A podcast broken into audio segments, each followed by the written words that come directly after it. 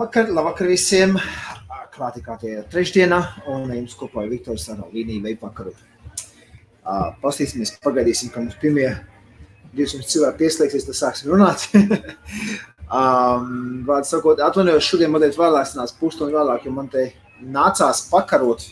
Es nezinu, kā man vispār dzirdēt vai nevar dzirdēt, paņemšu no mikrofona droši spēc tuvāk, jo Jo, jo kā laikam varat dzirdēt, arī aizmugurē mums te ir ļoti, ļoti jautrs vakars. Limbergas pilsētā šodien ir studentu īpašā diena, tiepšu trešdiena, jā, mazā piekdiena. Un, un studenti šodien vienkārši traki palikuši, visi sagājuši pilsētā, un viņiem tā saucamā 12 pubu jeb šo bāru diena, kur, kur jaunieši iet. Um, vienu vakaru laikā viņam jāiziet cauri 12 pabiem. Protams, tiek dzēts alkohols, un kurš no tā izturēs līdz galam. Tādēļ mums šodien ir ļoti liela jautrība. Tepat aiz, aiz, aiz, aiz stikla uz ielas, un, un, un man te nācās mazliet ar viņiem pakarot. Tāpēc es nācos arī aizkavēties par pusstundu, par ko, protams, atvainojos. Um, paldies tiem, kas gaidīja. Jo, jo, jo te bija, te bija. Saprotu, ka paši, kad, kad 18, 19, 20 gadu jaunatni uh, krietni jau paņēmuši alkoholu, jā, sadzērušies, un tad sākās jautrības. Nācās man te dažus izlidināt ārā, uh, sāk nākt veikalā iekšā, oh, gribu, gribu uzveipot, jā, un, un tā tālāk, un tā joprojām. Viņš tur baigā jāsgbija, beigās es aizgāju pretīm pār bāram, pateicu tā, vai nu jūs ieviesiet kārtību uz ielas, vai nu tiks īsāk policija. Uh, bet, nu, tik un tā, te vēl, te vēl jautrības turpināsies. Es ceru, ka man jau var labi dzirdēt. Uzlikt, lūdzu, komentāros, kā man dzird, nedzird. Um, kas ir ar, ar, ar skaļumu un tam līdzīgi. Jo, jo viņi turpretī arī spēlē baigi skaļu mūziku. Cerams, cerams, ka īpaši netraucēs. Skatos, mums 12 cilvēki ir pieslēgušies. Uzzvaniet, lūdzu, kāds vai man var dzirdēt, nevar dzirdēt. Ja varbūt es runāju pilnīgi pa veltu. Tā, nu pagaidīsim, kāds komentāri nenāk iekšā vai kā ir. Labi, paskatīsimies paši sevi tad Facebookā. A, ne, vispār. Es varu pārbaudīt ātri uz telefonu, būs ātrāk. Ok, jā.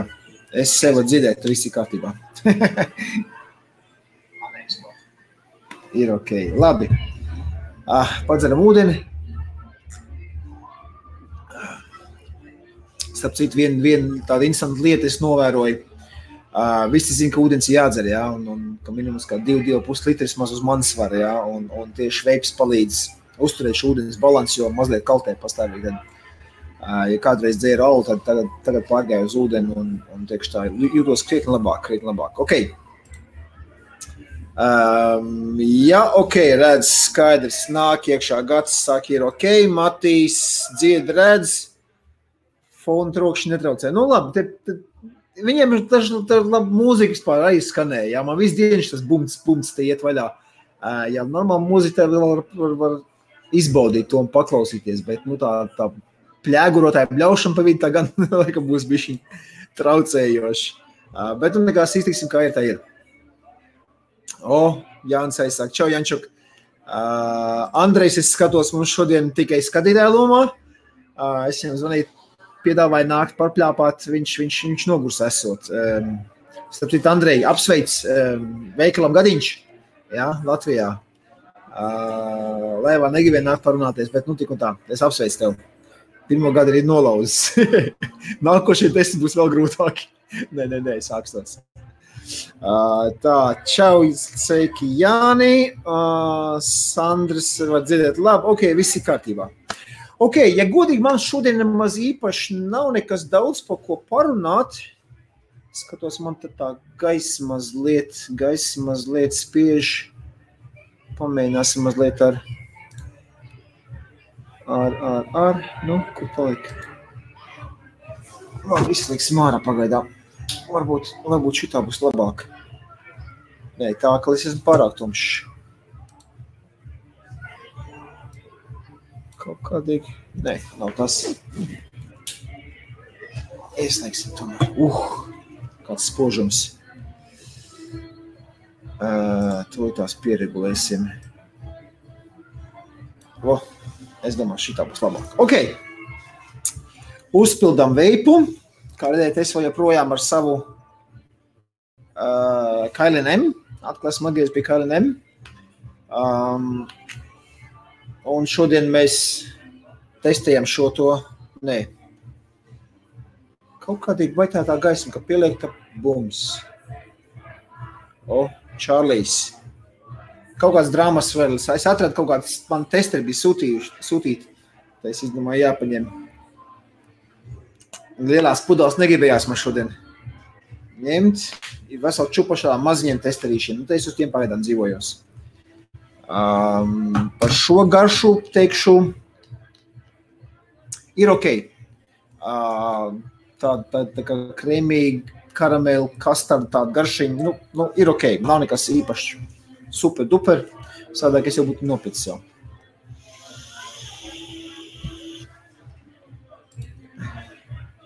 Tā, ko te Jānis saka? Slēdz gaismu atpakaļ un gaismu mazliet tālāk. Oh, ir ok tagad. Ok, skaidrs. Jā, te jau sveicieni. Andrej, tev sveicieni, redz?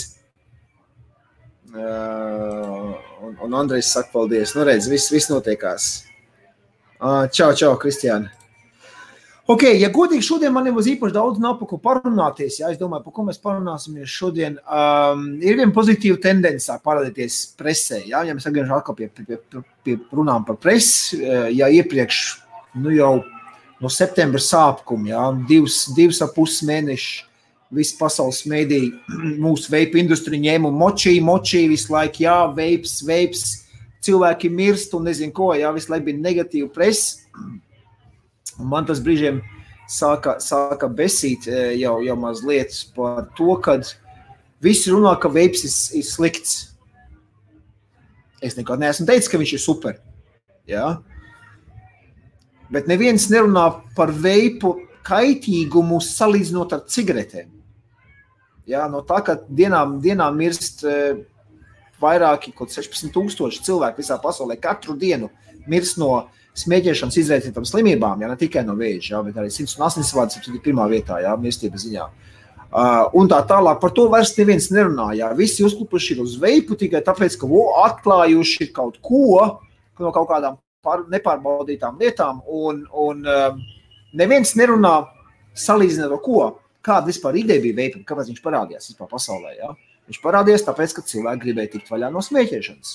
Pat arī elektronisko cigarešu izgudrotājs, jā, viņš bija ķīniešu farmacists, jā, aptiekārs, kurš, kurš izdomāja šo principu pēc būtības, jā, gadus 11 atpakaļ. Un, un viņš pats bija kaislīgs smēķētājs. Un viņš nevarēja tikt vaļā no, no smēķēšanas ar visām tām nikoretēm, visiem pārējiem, pat visiem ķīniešu akupunktūrām un tā tālāk, jā, ko Ķīna slavena. Un viņš izdomāja šo principu, jā, un, un, un, un tā tas aizgāja tautās. Jā. Tas radās vienkārši no nepieciešamības cilvēkiem, kuri vēlējās tikt vaļā no smēķēšanas. Tā tas viss radās. Un tā bija tā pamatdoma. Un tāpēc arī tas uzplaukums visā pasaulē aizgāja. Pirmie, kas ķērās klāt pie veipiem, bija cilvēki, mani ieskaitot, kuri gribēja tikt vaļā no, no, no cigarešu smēķēšanas. Ja? Un, un to, kad vēlāk tur tādas kompānijas kā Džūla un, citu tur jau uzlec un sāka tur ar dažādiem mārketinga trikiem un, un, un tā tālāk, un tā joprojām, ja, un, un jaunieši sāk arī veipot, tie, kas nekad nav smēķējuši. Ja. Um, es vienmēr esmu bijis pret to. Ja? Bet atkal, salīdzinot ar cigaretēm. Ja? Tāpēc es teicu savai meitai, nu, klausies, nu, ja, ja pienāk tāds moments, ka visi tādi veipo, un, un, un tad labāk, lai veipo nekā smēķē, jo tas ir viennozīmīgi mazāk kaitīgs nekā smēķēšana, nekā cigarešu dūmu, darba un tā tālāk. Un tā tālāk ja? um, protams, vislabāk ir neko. Ja? Bet no otras puses, te klausījos, um, radio gāja gāja runa par to, vai, vai tepat ir radio. Ja, bija, bija runa par to, vai um, smēķēšanu vajag pilnībā aizliegt. Ne smēķēšanu, bet veipošanu vai veipošanu vajag vispār bērnu galīgi aizliegt, ja īrijā. Ja, un cilvēki zvanīja un izteica savus viedokļus. Es paklausījos tos viedokļus, es domāju, ārprāts, uz kādas planētas mēs dzīvojam. Jā, tur stāsta, ka veips ir toksisks un tā tālāk. Un tā tālāk. Um, paldies Dievam, ka tas radio raidījuma vadītājs pats arī bija izbijis veipotājs, ja, kurš bija smēķētājs, pārgājis uz veipu, samazinājis nikotīnu un tad vispār neveipo neko. Ja, viņš viņš, teica, viņš maz, daudz maz aizstāvēja tādā ziņā, teica, nē, nē, klausies, uh, ja tu stāv autobusu pieturā un kāds pūš ārā veipu tvaiks un tu viņus ieelpo, tad tie ir mazāk kaitīgi nekā tas gaiss, kad autobuss piebrauc, ja, un kad tas izplūst gāzes un tā tālāk. Ja, pa ielējot ir vēl kaitīgāk nekā veipu elpojot. Ja. Nu, tādā veidā. Uh, vismaz, vismaz to, to paskaidro, ka nav vismaz nekādas pasīvās veipošanas, kā pasīvā smēķēšana. Ja, ja tu uzturies telpā, kur cilvēks smēķē un tu elpo to gaisu, ja, tad tāpatās tie dūmi vēl joprojām ir gaisā. Ja, ja mēs tā ieejam pieveipotā telpā, ja, kur ir pilns ar tvaiku no veipa, uh, tad pasīvās veipošanas nav nekādas. Un es to jau zināju, tas pētījums bija veikts jau gadus septiņus atpakaļ. Un es to jau zināju, tu biji Itālijā izdarījuši eksperimenti, jau uztaisījuši vienu slēgtu telpu, ielaiduši iekšā desmit uh, smēķētājus, un katrs izpīpēja pa trijām cigaretēm. Ja, izņēma ārā, un tad ņēma gaisa paraugus, ja, un ko atrada gaisa paraugā. Un tad bija ielaiduši iekšā arī uh, veipotājs, viņi bija kārtīgi pievēpojuši to telpu pilnu ar tvaikiem. Un atkal bija paņēmuši gaisa paraugu, ja, un skatījuši, kas tā ir gaisā iekšā, kur tā tas tvaiks. Ja. Un bija secinājuši, ka jā, bija atraduši propilēnu glikolu un, un glicerīnu, tās, tās paliek gaisā. Jā. Uh, nikotīnu vispār nebija atraduši. Tur būtu, ja, un, protams, nekādas darbas, nekā vispārējā tā nekā nebija. Un es jau tad sapratu, ka, ka okay, nav nekādas pasīvās veipošanas tādā ziņā, ja, kā, kā, kā mēs saprotam, kā pasīvā smēķēšana, ja, kas ir arī ļoti kaitīgi. Um, bet, bet uh, Par to neviens nerunā. Un visi kaut kādīgi ieciklējušies cilvēciņi arī uz to no tiem, no tiem virsrakstiem ir tā sabaidītie cilvēki. Uh, o, no veipa mirst un tā tālāk, tā tālāk. Jā. Es tiešām es godīgi sakot, es biju domājis, ka cilvēki ir gudrāki, mazliet vairāk uh, iedziļinās tādos jautājumos un netic visam, kas ir rakstīts avīžu virsrakstos. Ja?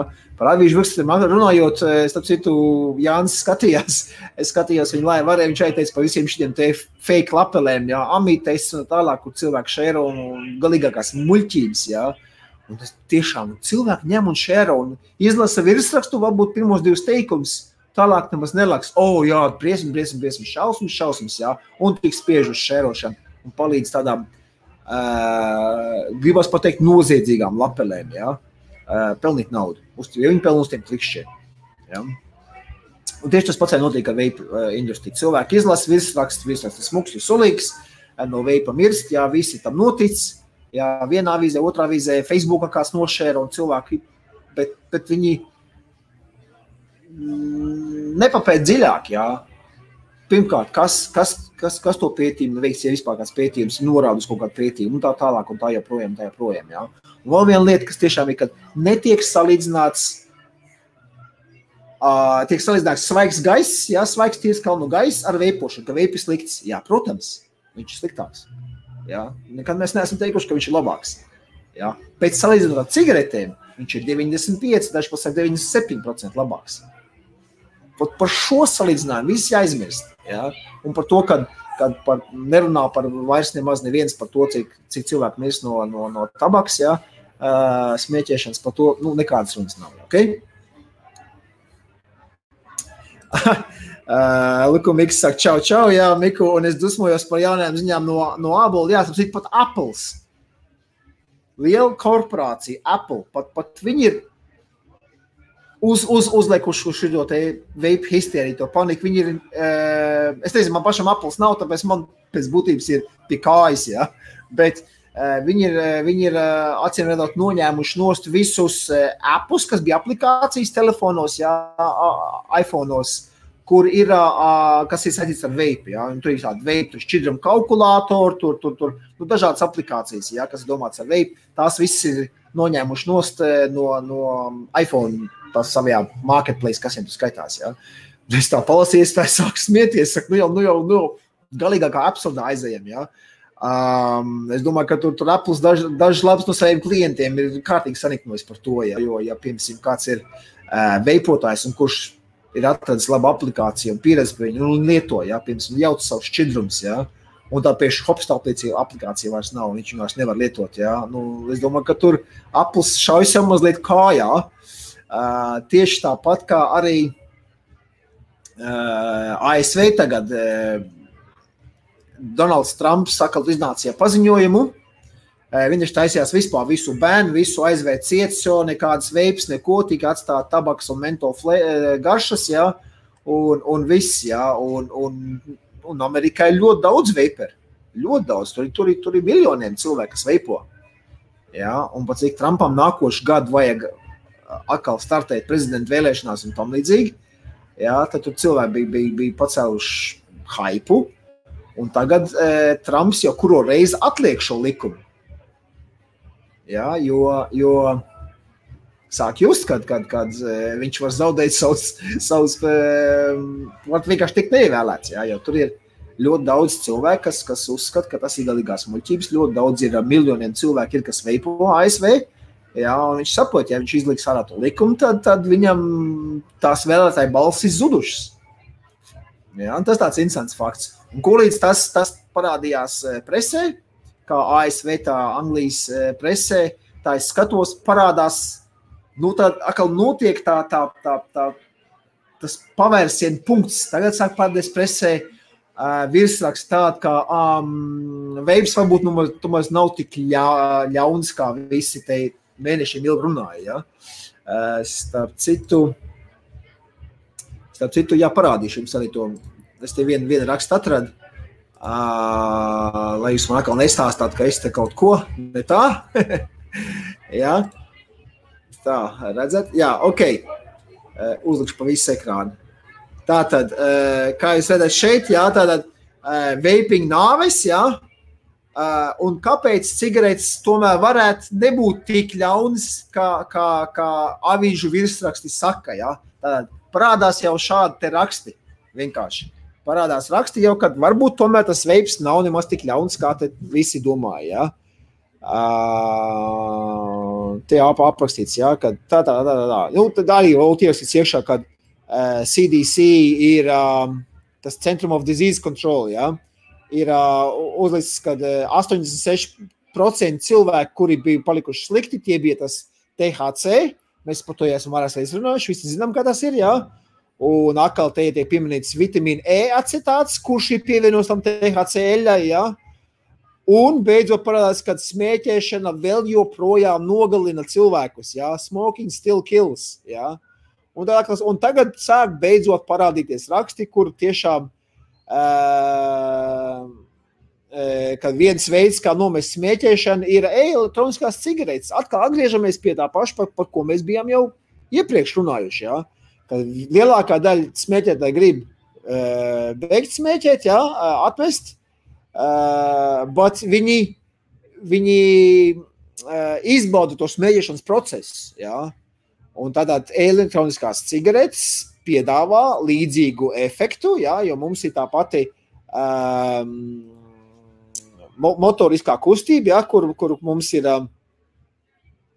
kur mums ir um, Um, nu, tā, tā, tā, tā smēķēšanas, ja mums ir kaut kas rokā, mums ir kaut kas rokā, mēs pēdējām pie mutes.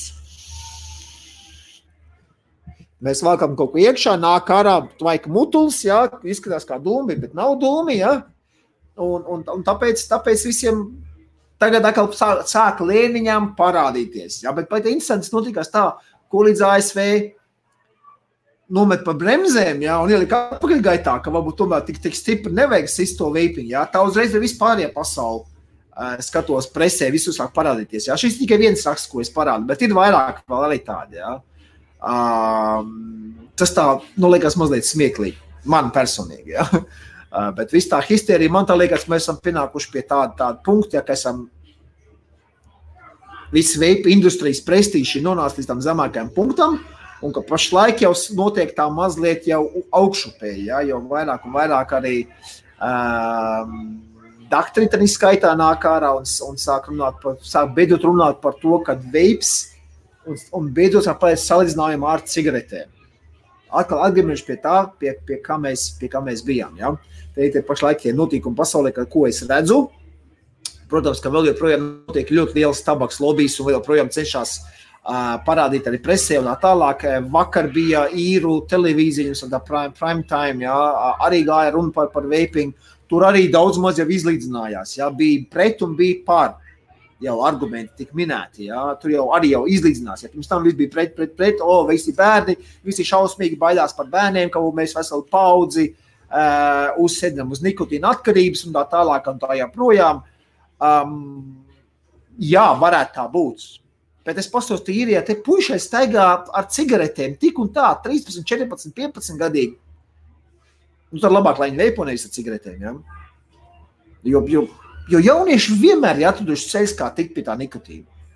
Vienmēr. Es pats biju tāds pats. Es arī biju 14, 15, kad jau pirmo reizi jau paņēmu. Vecākiem nočēri. Pēc tam kaut kādiem dzērājiem deva naudu, lai nopērk. Jā. Nu, nu, nu, nu, nu, visādas veids var atrast, kā, kā tikt pie tā. Ja jaunieši gribēs tikt pie tā, viņi tiks pie tā. Punkts. Un tas ir visos laikos, visās paudzēs. Ja? Es ar vecākās paudzes īriem šeit runāju, viņi aizsaka, ka mums ir Savulaik, jā, mēs te pīpējām uz, uz, uz vēl paraušanu, viss, un tā tālāk, un tā joprojām. Ja? Što. Un tas ir muļķības, ka mēs varam nosargāt. Kā valsts kā tāda ar šādiem aizliegumiem un, un, un likumiem, un tā tālāk, ka mēs varam aizliegt un nosargāt tos bērnus. Nē, tā audzināšana ir, ir sākās ģimenē. Valsts tur neko neizdarīs.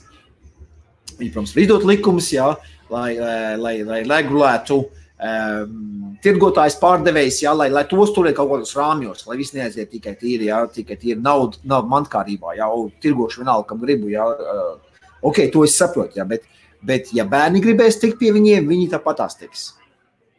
Un, un, un, un tur, tur, tur, tur, tur, tur valsts neko nevar izdarīt.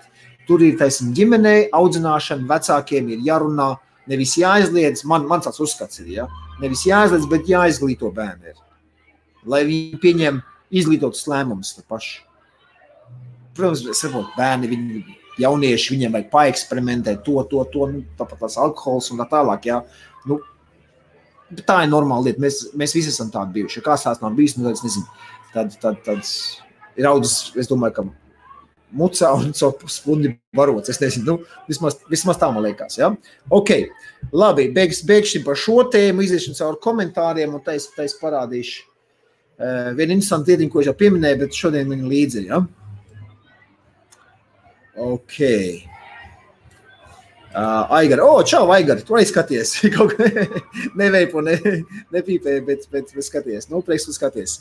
Uh, nu, kā par ko? Par Wendy Vape videomaker? Um, nezinu, nezinu, neesmu skatījies, kas jauns tirgu parādījies pēdējā laikā. Uh, Jo es esmu vairāk, pašlaik, godīgi atzīšos, es pēdējā laikā biju aizņemts vairāk ar, ar uzņēmumu vadību, nevis skriešanu pēc jauniem produktiem. Ja? Par cik, par cik eh, šī veipa histērija tomēr, tomēr sit arī uzņēmumiem pa kabatu. Apgrozījums krītās, cilvēki sabijušies, iet atpakaļ uz smēķēšanu. Es ļoti daudz savus klientus esmu redzējis, kas tie pa ielu ierauga. Man, protams, kautrējās, jā, uzreiz es esmu pieķies ar cigaretu rokā, tā kā tāda maz bērni, jā. Bet, bet jā, es, es redzu, cilvēki, cilvēki ir tā sabaidīti, daži labi, tie, kas neieslēdz savu galvu ja, un ne, neanalizē to situāciju, kāda pašlaik ir. Jā, viņi, viņi oh, nē, tā es labāk iešu. Es labāk dancošu ar vēlnu, kuru es pazīstu. Nekā varbūt tur kaut kas būs. Ja. Ir cilvēki, tādi, kas jā, sabijušies. Nu, ko padarīs? Tas, protams, iespaido arī e, visu industriju, visu biznesu arī, protams, jā, kā, kā ražotājus, tā, tā veikalniekus, piegādātājus un tā tālāk. Visur apgrozījumi kritušies. Nu, nekas, skatīsimies, kas notiks tālāk. Norma saka, jā. Kādreiz, kādreiz man brālis teica, ka to nekur ne pjot, to zdarovinki, no nu, pamjot, ja, kad, kad, kad nomirsim visi tikko tā agrā vēl. Ja. Uh, jā, tā tas mēs bijām. Tā. Uh, Lūk, Jānis saka, bet Viktor Veipos cilvēks šeit tad kaut ko pilin klāt, kā mēs varam zināt, ko cilvēki tur eksperimentē. Jā, jā, Es pat esmu dzirdējis tādu, ka bija mēģinājuši arī, arī heroīnu likt klāt. Es biju dzirdējis tādu joku. Ja? Nu, tur jābūt, es nezinu, uh, vai šito, šito kreku viņam jau arī, ja? tas, tas kreps, krek, laikam tā nav kokaīna, cik es, cik es saprotu. Es viņu seriālu skatījos, tāpēc nu, no krektēs, nu, viņi arī taču kaut kā karsē, ja, un tos tvaiks ielpo. Nu, es nezinu, es neesmu speciālists šī lietā, jā, bet, bet, protams, cilvēki eksperimentē visu ko. Es pat biju redzējis video, kur cilvēks zeļonku bija ielicis iekšā šķidrumā un lipojas. Ja? Tā, viņš saka, ai, pietiek, cik var. Um, Netiešu, ka pietiek, cik var, jo par to ir jārunā. Man personīgi tas ir svarīgi. Es gribu izglītot cilvēkus. Jo vairāk cilvēku redzēs, viņi redzēs, jo pašlaik notiek tā, tā masu mēdīņu histērija. Ja? Un, un, un mums ir kaut kāds pretspēks tam. Ja? Es domāju, par to jārunā. Okay, nu, varbūt ne tik daudz ir bieži, varbūt tas man tieši sāp. Ja? Bet, bet, bet, bet es domāju, par to jārunā. Un arī jums, mīļie skatītāji, par to būtu jārunā ar saviem radiem draugiem, paziņām un tam līdzīgi. Ja? Jāizglīto viņus. Ja? Tas ir tāds idiotisms. Jā, idiotisms tas ir, es pilnīgi piekrītu, bet tādā pasaulē mēs dzīvojam. Cilvēkiem vienkārši slinkums domāt, jā, arī piekrīt, mēs vispār šī paliekam ar vien slinkāki ar visām šīm gudrajām mobilēm ierīcēm un tā tālāk, un, un tā tālāk, jā, grāmatas mazāk un mazāk tiek lasīts, pat nezinu, kā grāmatveikali vispār noturēties tirgu, jā. Um, Amazon sāk jau tirgot online tādas visas e-grāmatas un tam līdzīgi. Es nezinu, kā, kā, kā grāmatu izdevēji, kā tā, kā tā industrija vispār turās. Mm, laikam tik uz entuziastiem, kas vēl, kas vēl lasa grāmatas. Ja? Um, bet jau visi pieraduši visu dabūt ātri un, un, un momentāli viņiem vajag atalgojumu. Ja? Nav, nav spējīgi pacīnīties par, par to, lai kaut ko iegūtu. Ja? Viena, ja godīgi, ja veipu aizliegtu visā pasaulē, ar ko tu sāk nodarboties? Kristiāna, um, ja veipu aizliegt visā pasaulē, tieši no uzņēmējdarbības ziņas, um, es par to esmu aizdomājies, ja godīgi. Ja? Es esmu aizdomājies par to, jo vienmēr jābūt kaut kādam plānam B. Um, tad, kad es gāju prom no, no darba, lai, lai uzsāktu šo biznesu ja, no nulles, man nebija plāna B. Un man tāpēc arī no vienas puses nepatīk plāns B, ja godīgi. Bet nu, ir, ir kaut, kaut kā jābūt normālam cilvēkam, jābūt jāsaprot, ka kaut, kaut kas būs jādara. Jā. Mans plāns bija pagaidām, es, es, es atlieku naudas, cik varu, lai es varētu, ja viss aiziet, piemēram, rītdien iznāk ārā, ir jau likums, jā, viss šo veips aizliegts, viss, viss veipa industrija klapējās ciet. Nu, ko darīt? Jā? Tad, tad, tad es esmu šo to nolicis uzkrājis, man liek naudiņas. Uh, lai es varētu kaut kādus pāris mēnešus Eh, man darbs nebūtu vajadzīgs. Ja? Un, un, un, un um, šādas tādas idejas man ir. Es, es laikam vis, vis, visdrīzāk es, es ietu tīklu mārketinga virzienā. Ja? Um, jo, jo esmu šeit jau, jau savā veikalā to, to cashback sistēmu esmu jau ielicis iekšā, kur cilvēki var iepirkties un dabūt naudas atpakaļ. Man ļoti patīk šī ideja šī vīzija kā tāda, ja, tā, tā, tā, tā, tā, es, es, es redzu, kur tas var aiziet. Ja. Es to redzu, ja godīgi, es to redzu, kā 50, 60 gadus, vīza un mastercard parādījās. Ja. Es, es, es, tā, es tā domāju, godīgi, tas ir mans viedoklis, ja, kad, kad šī cashback sistēma būs tikpat liela visā pasaulē, globāli, pēc gadiem 20, 30, vienalga, cik tur paiet tas laiks, ja, būs tāpat kā, kā šo, ši, šo sistēmu pazīst tieši tāpat kā Visa, Mastercard, American Express un tā tālāk. Ja? Jo to laiku arī noteikti cilvēks smējās par viņiem, ah, nē, kur tas ir kāda kartiņa, man vajag naudu rokā. Ja, ja es atceros tos, tos gadus. Ja? Un tieši tāpat es domāju, arī cilvēks mīkņā par šo sistēmu. Uh, kad, kad uh, ah, nē, nu, ko tā es tur tā, tā, tā, jā, bet tā ir ļoti, ļoti spēcīga lojalitātes programma priekš uzņēmējiem, Un priekš cilvēkiem nu, jums ir izvēle, vai nu jūs gribat naudu atpakaļ par jūsu ikdienišķiem pirkiem, vai negribat. Es domāju, ka esiet, esiet tādā virzienā vairāk. Man ir uzkrājums, lai man uzreiz nebūtu uzreiz spiedoša naudas vajadzība, ja, ka man ir nu, kaut kāds pusgads, domāju, es mierīgi varētu dzīvot.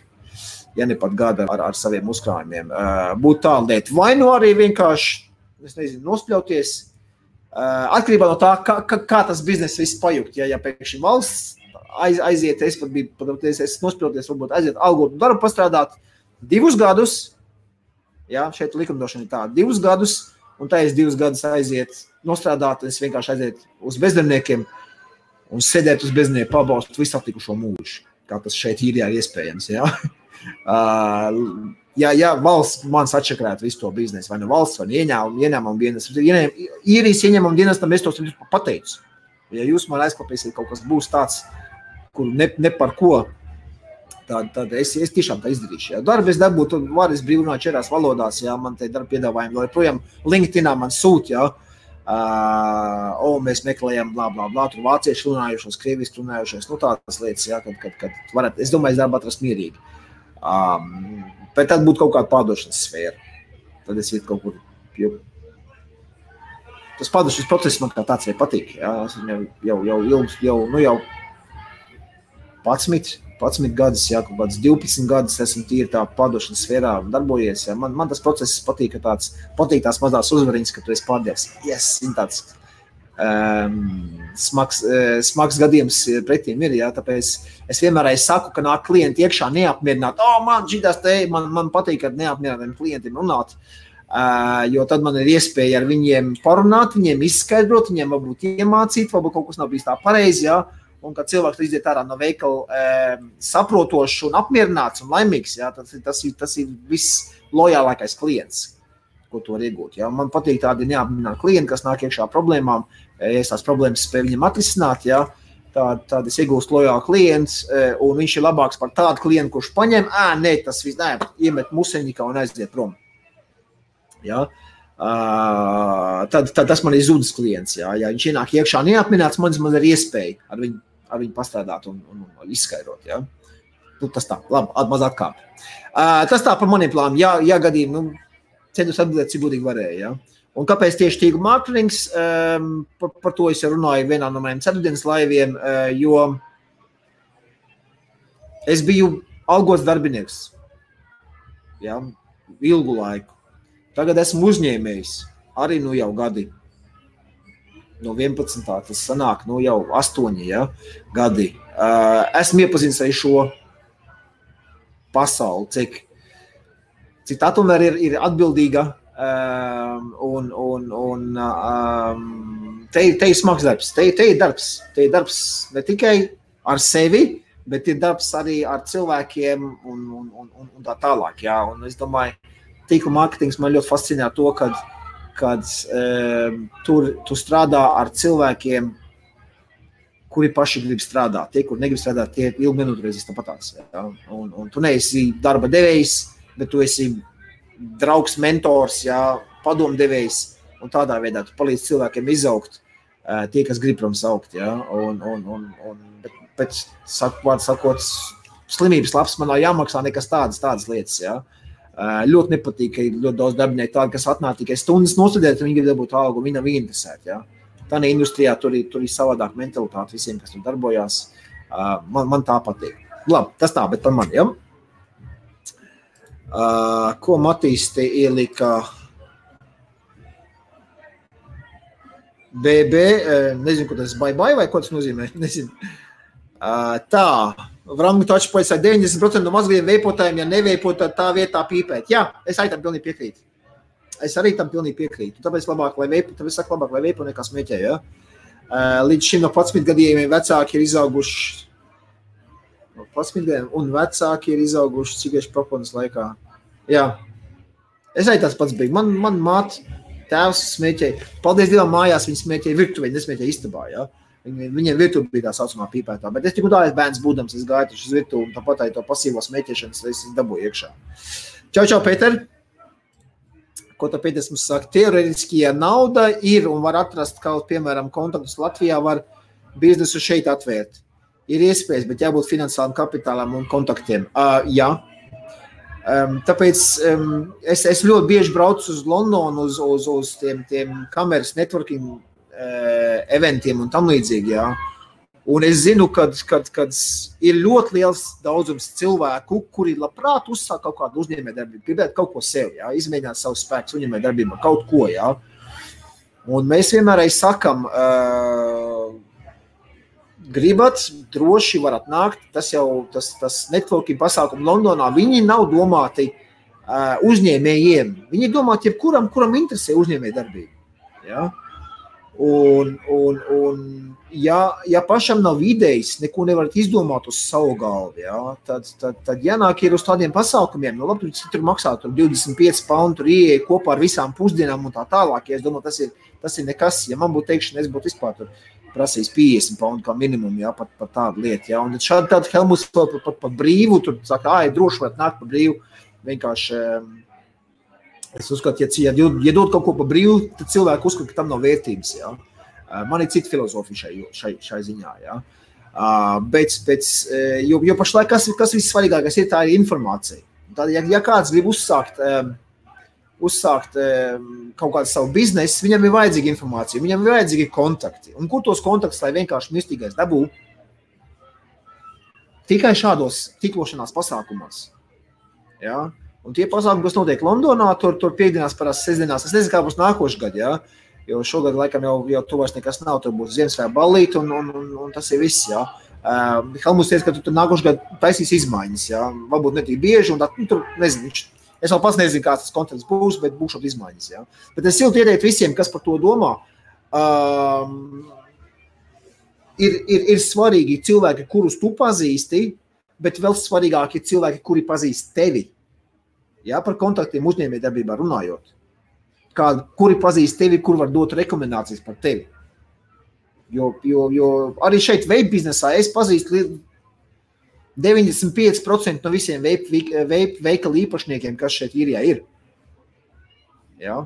Mēs jau tāpat stiklojamies savā starpā. Mēs pazīstam viens otru. Mēs, mēs zinām, tur, tur, tur, tur notiek tāpat veip festos tiekās un tam līdzīgi. Kaut kā mēs esam konkurenti. Ja? It kā mēs esam konkurenti. Bet mēs viens, viens otru pazīstam, mēs jau zinām, tas, tas to mēs dzirdam. Arī tur, tur runas par citiem, ah, tas tur tirgo bērniem un tam līdzīgi. Ja. Tāda informācija viss tiek apmainīta. Uh, Latvijā, nu nezinu, um, es skatos uz, uz, uz Latviju. Latvija nav uzņēmējiem draudzīga. Ok, mazliet savādāk. Latvija nav mazajiem un vidējiem uzņēmējiem draudzīga. Patīsim tā. Ja? Un, un, un Atgri... Jā, ja man būtu jābūt uz Latviju, tad noteikti Latvijā kaut ko domāt, ja mēģināt taisīt. Ja man visi strikti trūkst, arī šeit ir jābūt. Nezinu, jāmūk no īrijas vai vienalga, kas nezinu, plūdināt vai, vai kas notiekās. Ja? Bet par, par, par, par, par uzņēmēju darbību kā tādu Latvijā. Um, es zinu, viennozīmīgi tur ir grūtāk nekā šeit ir. Jā, jā, tur ir lielāks spiediens tieši no, no valsts no ieņēmuma dienesta. Ja, ja šeit ieņēmuma dienests atnāk un viņi tev dod rekomendācijas pirmajā reizē, ja, o, to, to, tā, tā, tā. Ja. Tāds, tāda Latvijā viņi nāk vienkārši kasēt naudu, slaukt naudu no uzņēmējiem. Nost. Un tur ir ļoti daudz tādu gadījumu. Ja, tāds gadījums, ka ienāk iekšā ienākuma dienests un, un, un uztaisīt kaut kādu revīziju, kaut ko pārbaudīt un iedot rekomendācijas, lūdzu, tev dodam mēnesi laika to novērst, jā, atnāksim pēc tam. Un, ja, ne, ja nebūs, tad sadosim pausi, jā, Tā, tādu gadījumu es neesmu Latvijā dzirdējis. Vismaz maziem un vidējiem uzņēmumiem. Ja? Lielajiem, lielie, nu, lielos neliks aiztikt, redz, tie, tie baro valsti. Ja? Tur, tur, tur, tur arī, arī uzņēmējs tās kastās ir sadalījuši Latvijā. Ja? Un tas man ļoti nepatīk. Jo likumam jābūt vienam visiem. Ja? Šeit ir jā, tas daudz maz tiek, tiek ievērots, ka likums ir viens visiem un, un, un, un, un arī tiesības ir uzņēmējiem. Ja? Uh, tas tā, manas domas par, par Latviju. Bet, nu, ja, ja būtu, jā, kaut ko mēģināt darīt, jo no nu, vienas puses, es saprotu, man būtu grūti atgriezties algot darbu strādāt, jo man jau smadzenes strādā mazliet savādāk nekā. Es nevarētu atnākt, nosēdēt. Uh, un, ja es, un, ja es eju ar sirdi un dvēseli, piemēram, darbā iekšā, jā, man, man, man, tā, man tā problēma būtu, ka es nevarētu atslēgt tās smadzenes, atnākt mājās un es vēl turpināt par darbu, domāt, ah, to, to, to varbūt tā vajag tā, jā, un, un, un, Man būtu grūti, es, es to par sevi zinu, ja, jo esmu jau pieredzējis šos gadus, visu laiku. Tu, tu jau tu dzīvo ar to biznesu, ja, saproti. Jo es esmu mazais uzņēmējs tik un tā, ja, no nulles viss sācis uzbūvējis, un, un, un tāpēc, tāpēc tu, tu dzīvo, tas ir, tas ir 27, 24, 7, kā sākās ar to biznesu. Labi. Miks, saka, tam Miks ka tāda ir normāla bilde un teicam skaņā. Ah, nu, paldies, paldies. Cik normālā bilde vēl nav. Es šodien man bija jābūt piegādēji. FedEx bija atsūtījis, man būs jauna kamera. Tikai, diemžēl, diemžēl šis streamēts, ko es streamoju, viņš nav spējīgs padot 4K bildi. Bet es, man ir 4K kamera. Tad es domāju, to es varbūt kaut kādas, ja video taisīšu kaut kādas close-ups, jā, produktiņas tad es paņemšu to kameru, mēģināšu uzfilmēt. Jā. Šī tāpat vecā kamera, tur nekas nav mainījies. Vienkārši es tā secināju, kā ar gaismām, kaut ko šito gaismu, ko pagājušajā reizē es atradu. Jā. Kāds, kāds, kāds, piemēram, arī šitā, jā, pieliek klāt, viņš tād, tādām gaismām, viņš fokusē labāk. Jā, un, un, jā, un, un par, par, par, par skaņu, nu, es atvainojos, jā, bet es jau par to runāju, jā, par skaņu. E, es visu laiku laivu, ka gāju, Um, es tikai tos laivus pēc tam pasai neskatījos. Ja? Un tagad Halloween, kad bija, man ko nebija nekas pat uz ko skatīties. Es domāju, nav būs teikšu pastīšos, bet es paklausījos no malas pats to skaņu, jā, tad Tā es saprotu, nē, nē, nē, nē tā, tā tas nevar turpināties. Uh, tāpēc arī aizgāju un, un, un, un iegādājos šo, šo, te, šo te skaisto. Uh, un, un man tikai viena problēma, viņi ir, es nezinu, kāpēc uh, tā, tā uh, esmu sačakarējis mazliet. Es, es jau, es jau joku pēc paņēmu vēl vienu USB kabeli līdzi, bet tas ir tās rītīgi īsts, jā. Uh, šo, šo te, šo te galiņu es, es tur sačakarēju mazliet. Uh, nu, skatīsimies, cik ilgi izvilks. Ja ne, tad būs, tad būs jāmēģina atrast kaut garāk, jā, šāds izpildījums švaki. Bet, nu, tas tā. Tā, Aigars saka, kas grib strādāt, visu var atrast darbu. Jā, jā, tā pilnīgi piekritīšu. Kas grib strādāt, visu var atrast visu darbu. Uh, Matīs saka, iet visiem mazgadiem veipot sāk gribētājiem. O, kāds vārds saliktens, jā. Uh, pirmo zupu gingerbread Uh, simbolīgi vairs negribējis. Uh, nezinu, man kā nesmu patīk ģenerētā, jo, jo katram ir tas garš kārtiņas savādāks. Ja? Uh, un es tā kā, starp citu, ASV paši izmanto bērnus protesta akcijām, lai no, nobano garšas. Viņiem par to maksā un vecākiem melo, ka tur kaut kādas nometnes vai tālāk, kas skolē vajag, bet patiesībā šos aiz uz mītiņu. Uh, varbūt arī, varbūt arī. Es, es, es par to nemācīšu neko pateikt. Varbūt arī. Vot tādas lietas. Nu, mums šeit tāda interesanta saruna, es skatos, veidojās. Runājam par veidu, par uzņēmēju darbību, par, par visu ko. Uh, jā, bet, bet, bet es, te, te es jau kā teicu, jā, papļāpāsim vienkārši, jo, jo man, man, man neko īpaši daudz nav ko parādīt, jaunu nav bijuši. Uh, pašlaik tieši nodarbojos ar, ar, ar, ar teiksim tā, uzņēmums ir aizgājis izdzīvošanas režīmā. Uh, jā, jā apgrozījums krītās un, un, un tad jāsāk skatīties, ko darīt, kur varbūt, varbūt ekonomēt, kur varbūt kaut kādas izdevumus nogriezt nost, ja, bet es, es godīgi pateikšu, izdarīju otrādi. Uh, es vēl vairāk izdevumus uztaisīju. Ja. Mikrofonu, kamera nāk, uh, vēl, vēl, vēl, vēl šādas tādas lietiņas nāk, kur es, es vairāk kā kaut, es domāju, došu, došu uz gāzi. Var, var izdoties, bet var arī ļoti smagi apdedzināties. Ja. Nu, Paskatīsimies, kā sanāks. Es domāju, ka um, grieznos izdevums uzņēmumā um, jebkurš var. Tas ir viegli. Nogriezt no izņēmumus. Jā. Aizveiciet veikalu, varbūt vienu, divus, jā, jā, ja neiet biznesā tik ļoti. Um, man atkal, man atkal iekšā ir tāds, tāds, tāds es nezinu, varbūt tā ir kļūda, varbūt arī es nezinu. Tu laiks rādīs, jā. Bet es, es, es labāk izlieku vēl vairāk naudas sārā un, un, un, un uzspiež vairāk uz, uz, uz, uz aktivitāti, uz biznesa aktīvi, e, attīstību, e, uz, uz piemēram, šos laivus. Jā, man nepavisam nebija garas kaut ko šodien laivā, jā, bet, bet trešdien ne, jānāk laivā un ir jārunājās. Un, un, kā es pieminēju, es sākšu ar angļu valodā laivas taisīt. Uh, jā, jāspiež, jāspiež uz, uz, uz, uz brenda popularizēšanu un tā tālāk. Un tā joprojām, ja? okay. Tā ķeramies klāt pie, pie viena maziņa aprātiņa, ko es jau pieminēju. Ja? Gribēju jums parādīt. Um, izskatās viņš šādi. Ir kāds smags acis. Tas ir tāds acis. Ops. Oh, baigi, baigi, boši izskatās. Viņš atspīd. Oh, iedegās gaišāk. Ja? Tā tad uh, Vapefly, Vapefly kompānija, ko mēs jau pazīstam. Ja? Vapefly taisīja arī šitos te. Mēs jau skatījāmies, ja tā šis te interesantais, kur, kur vēl kārā. Ja? Uh, Vapefly tos taisīja. Uh, Vapefly taisīja arī Firebolt cotton. Ja? Atcerieties, pirmie, kas, kas šņurīši. Uh, Kurpšņurīšu veidu, ja tirgu ienāca iekšā, tā ir tāpat kompānija. Nu, šeit aizlaiž šī podiņā ārā, Vapefly. Ja? Uh, podiņš lukumā rokā viņš ir. Tāds viņš izskatās. Nu, fokusējies. O, šī tāds podiņš, ja? Uh, Firepoga. Kā man tā gaisma? Ja? Fire, uh, ļoti vienkārši Firepoga. Uh, šeit divas podziņas sānos. Ne, man tā gaisma kaut kādīgi Es pielieku tuvāk, viņš paliek viss tumšs. Interesanti. Labi, izliksim ārā. Un tagad pagriezīsim gaišāk. O, šādi, ja? Tad viņam sānos ir podziņas tādas, ja var redzēt, divas. Tās podziņas ir, lai izņem podu ārā, vienkārši piespiežam un podiņš. Ja? Kontakti iekšā trīs, kā jau pierasts. Ja? Pods kā pods. Tikai šim podiņam ir tā lieta,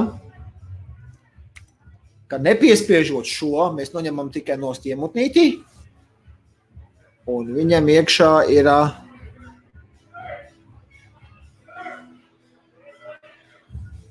deka. Ja, piespiežam. Viss notiek. Tad šis ir uh, rebuildable. Nu, fokusējies uz šo, nevis uz maniem. Stop. Nu, labi, es pēc tam klausā uztaisīšu. Ja? Viņš ir, viņš ir tāds tā kā um, uh, rebuildable tanki, jā, RDTA, viņam, viņam iet lejā. Uh, šitie te uh, matīti. Ja? Um, Uzrakstiet man, lūdzu, komentāros, vai, vai, vai gribam viņu izjaukt, uztīt pa jauno. Tad es, es parādīšu klausāpā, kā tas viss darās. Ja nē, tad es parādīšu tikai, kas ir kastē, un man te ir vēl viens podiņš, varam uzpildīt to podiņu un paveipot. Ja? Uzrakstiet, ja, ja interesi ir, tad pa, paņemsim šito, izrausim ārā, uztaisīsim revīku, es parādīšu, cik varēšu tūmā.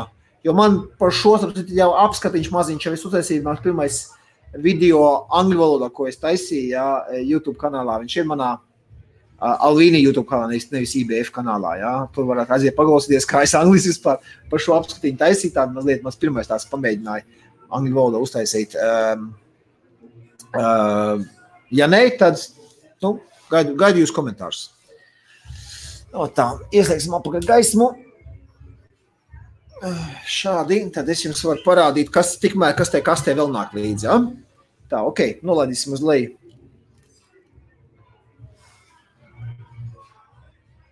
Tā. Jāpieregulē asums. Pieregulēsim meistnes asumaņu.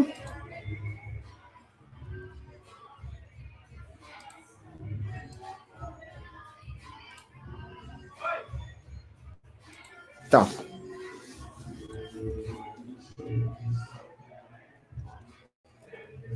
Tātad šādā kastē izstāsta, es baigi, baigi at, atspīd, jā, labi, ņemsim nostlanču.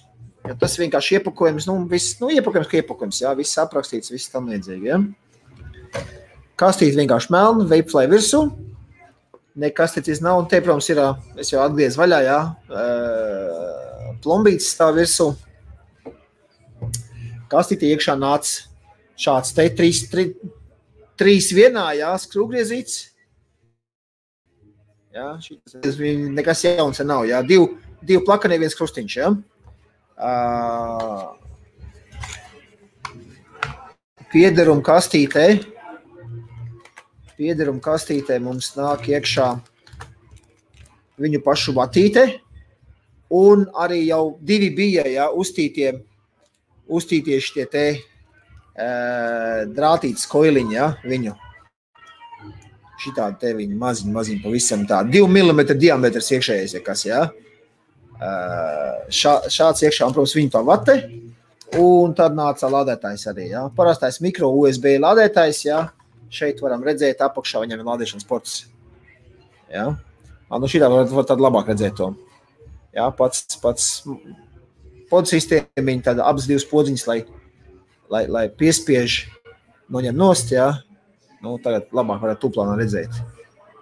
E, mazliet pasulojis, jā, kā redzat, man pirksts mazliet mitrs, jā. Nu, viņš man te stāvēja arī ilgu laiku, ieliec iekšā, es viņu nebiju izmantojis. Nu, šādā veidā. Norājam nost. Ups. Aha, izskit ārā. Šeit viņam iekšā nāk tā čimnī, jā. Ot es man, es kaut kā tas saspiediņš man izskit ārā. Tas ir skurstenīts, jā, kas iet uz muti. Citu, kāpēc viņš man tā izskit ārā? Nu, tā vairs nebija nekritērā. Ja? Nu, un te ir tas, ko es pats uzbūvēju. Ja? Tā viņš izskatās. Kas, kas vēl nāk? uh, es rādīju, ka tā pod, podiņš vēl viens nāk līdzi. Un šis ir podiņš ar, ar uh, dzied, gaisa padevi regulēt apakšā. Ja? Gaisa padevi. Pagā, nu, pamēģināsim piezīmēt, piezīmēt vēl tuvāk. To tas tā. Uh, man tas šī krutais zūms vēl arī. Nu, vo, šādi te. Ja? Tātad gaisa gais padevi redzam, apakšā gaisa padevīt, jā, regulējam. Uh, un te viņam, es te ilgi skatījos, ir open uzrakstīts. Un es domāju, kā, kā open? Te tāda, man tā kā maz tāda podziņa tāda, maziņa, redziet tāda podziņa, jā. Ļoti grūti izsacīt iespiest, jā. Šī pusē ir eņģīti, jā. Varēja, ka te ir eņģi tādu maz. Es saku, nu labi. Beigās sanāk, viņš šādā veidā var attaisīt vaļā. Jā, viņš stāv uz eņģītes šā te lec pat vaļā pats. Ja? Un te mēs tiekam klāt pie uzpildīšanas.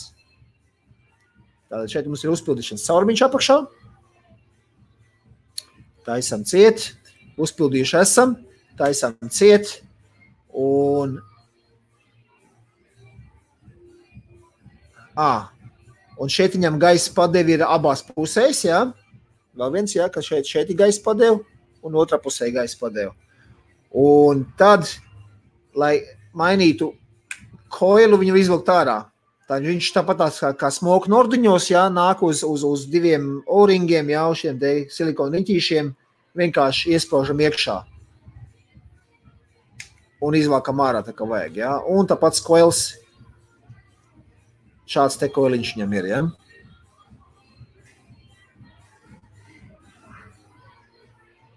Uh, Vapefly pašu ražotais koiliņš, 15 līdz 21 vata un 0,5 ohm.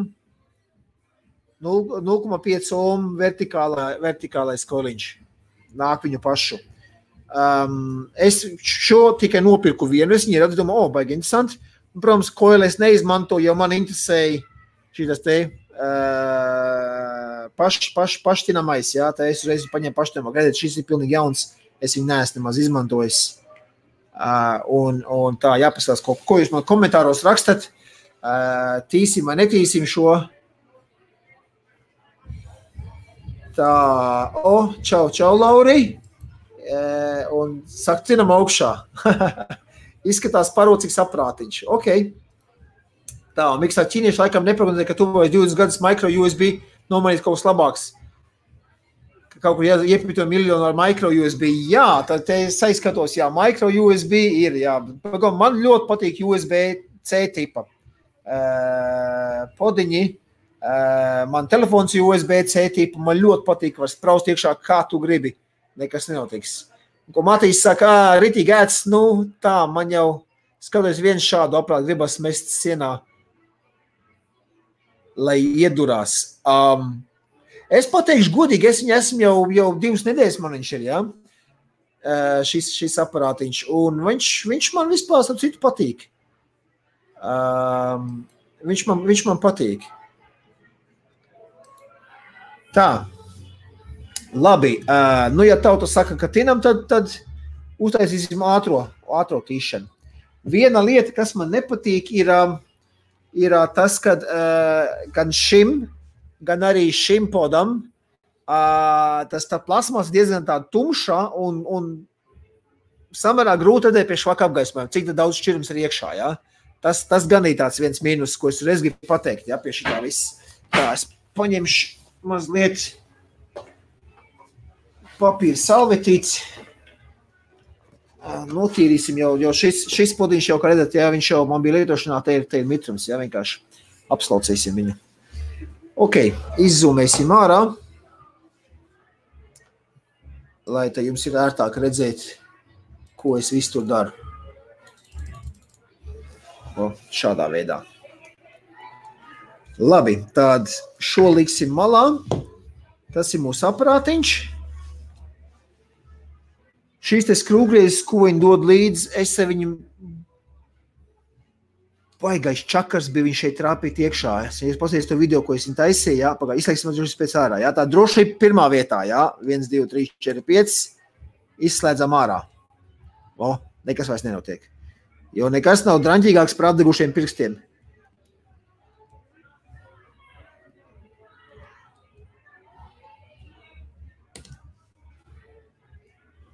Un kāpēc viņš šeit tādu skrūvgriezu dod, kurš ir rītīgi par esmu priekš tām skrūvītēm?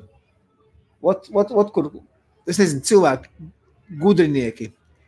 Uh, labi, tad izdarīsim, izdarīsim tā. Es viņu izraušu ārā, uh, uztaisīsim slinko. Slinko tīšanu. Un tas būs, tas būs izrausim vatjārā. Ja, tā ir tā slinkā tīšana izrausim vati ārā, nodedzināsim visu lieko nost. À, nē, hā, redz, kā es sačakarēju. Viss pola aizgāja man. Ritīgi mīksts materiāls. Redziet, ritīgi mīksts materiāls šis tas te ir. Ok, nāksies man tomēr, nāksies man tomēr tītiņu pa jaunam, nesanāks pa slinko. Vēl ko tā ārā vati, Es, viņš rītīgi mīksts ir, ka viņš man aizgāja pa pieskaru. Labi, tad es dabūšu labāku instrumentu. Tas, kas nāk līdzi, viņš ir, viņš ir tik liels mēsls, ka nevar nemaz paskrūvēt neko. Tā, acu meklīt. Kamēr, kamēr es eju skrūvties paņemt, lai jums nebūtu garlaicīgi, es domāju, mēs varam palaist vienu reklāmu. Sen nav bijusi reklāma mūsu raidījumā, ne? Nu, tad varat pasīties uz mani. Vai jūs vēlaties saņemt naudu atpakaļ par jūsu ikdienišķiem pirkumiem?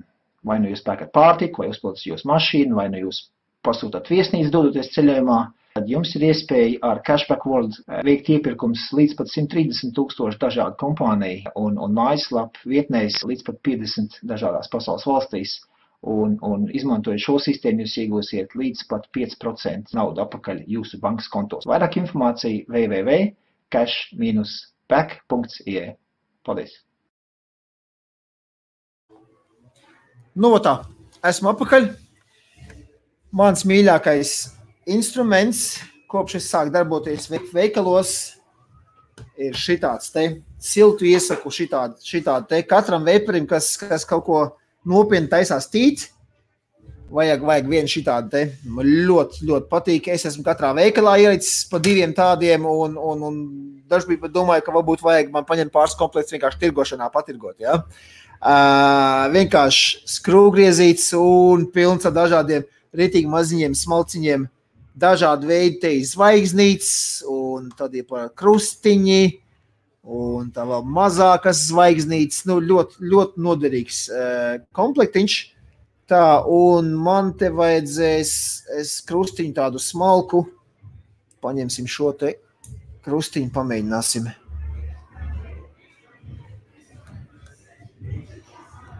Jā, labi, labi skrūvējās. Redziet, ko nozīmē labs instruments.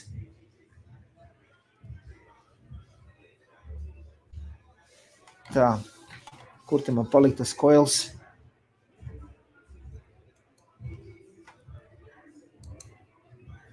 Oh, tāds man čigalīt ir nodedzis melns viss. Labi, iemetīsim pagaidām te iekšā. Tā. Uh, iztaisīsim pa fikso, paskrovēsim vēl mazliet, vēl mazliet. Šādā veidā. Un tagad var redzēt arī to deku mazliet labāk. Ja? Tātad mums ir šeit divas šīs te uh, puses, kur iet iekšā uh, vate. Jā, ja mums koils un vati ir uz leju, mums tanks ir apakšā. Tas ir tas tanks mums ir apakšā, ko mēs piesucinām ar, um, ar šķidrumu. Jā, ieliem šķidrumu iekšā, Šķidrumu ieliešana noteikti no sāna. Tā, es paņemšu labākās pincetēm. Jā, tā šķidrumu ieliešanas caurums mums ir šeit. Nu, nāk lūk šitās te koķītes virsū, ja?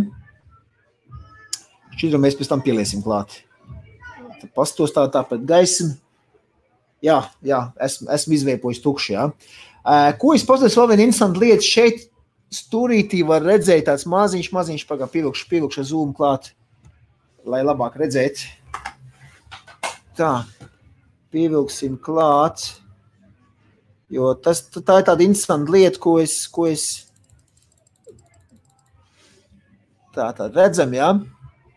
Tātad šeit mums ir maz, kur mums nāk gaisa ārā, šī te divi, kur iet mums vatelējā, un šī te stūrītī tas mazs, mazs, mazs tāds, oh, tā var redzēt, ja? Mazs caurumiņš. Tas vienkārši, lai arī gaisa nāk ārā. Jo tad, kad mēs šeit pildām iekšā tad, kad mēs šeit pildām iekšā, mēs varam arī uh, aiz sevišķi lieliem shortfield pudelēm, mēs varam aizspiest ciet visu to caurumu galīgi ciet, jā, tad šeit ņem tāds mazs, mazs, mazs caurumiņš, pa kuriem gaisa nāk ārā, tā kā mēs pildām viņu, jā. To, to malači baigi labi izdomājuši. Tas man bija tāds, tāds patīkams pārsteigums redzēt, ka Vapeflies kaut ko kārtīgi ir izdomājis arī dzelžjomā, jā, jo līdz šim Vapefly es tik pazinu tikai dēļ vatēm. Tā.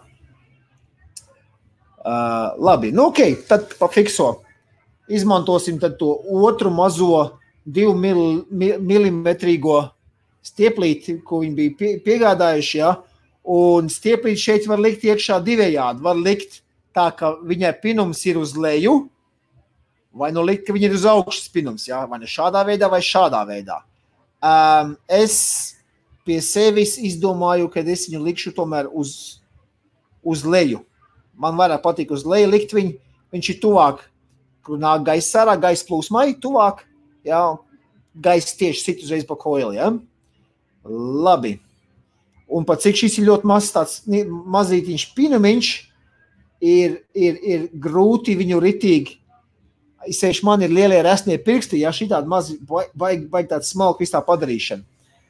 Tāpēc man vajag kaut ko, kas man palīdzēs visu to noturēt vietā. Kaut ko, kas man palīdzēs visu to noturēt vietā. Un priekš tā es domāju, es paņemšu.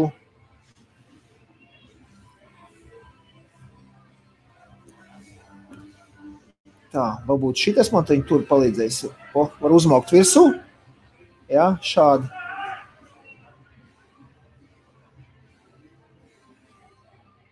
Nē, nesanāks. Labi. Um, var, es pirmo kāju vienkārši, pat cik skrūvu paspēt vaļā, es viņu vienkārši iztumu cauri. Es neatskrūvēju viņu galīgi vaļā, jā, lai no augšas varētu likt iekšā. Es vienkārši iztumu pa apakšu cauri. Es tā izdomāju, ka tā man būs ērtāk. Tad pieturam un vienkārši ar skrūvgriezi pievelkam.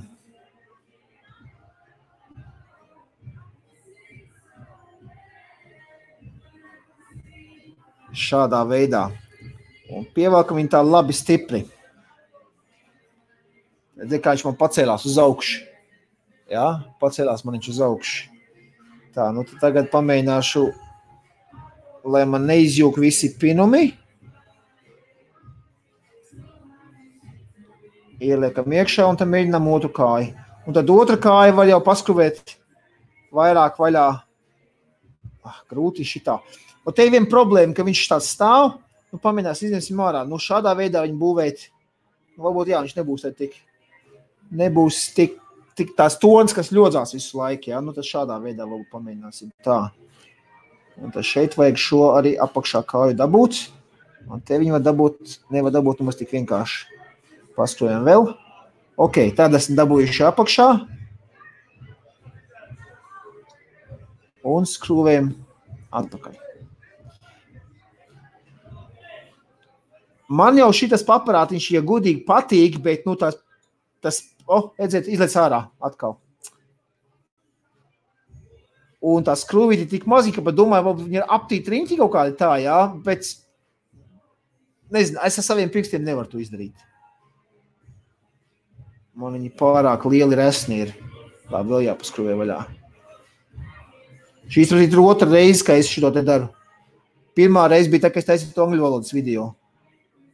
Ja mēs pamēģinām šī tā viņa locīt, es saku, es vēl, es vēl pats eksperimentējos.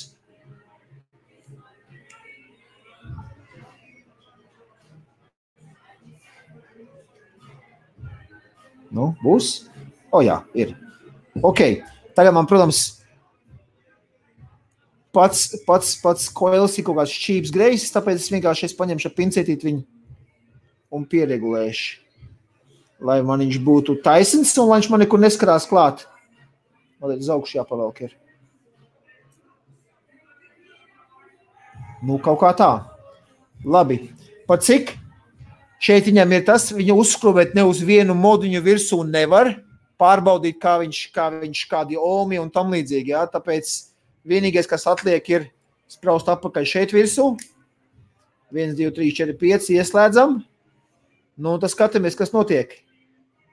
Aha, kontakts ir. Ah, smuki. No iekšas uz āru, ja? tā kā jābūt. No iekšā uz ārā karsē. Ok, viss ir kārtībā. Tad drošības pēc paņemam vēl pievelkam.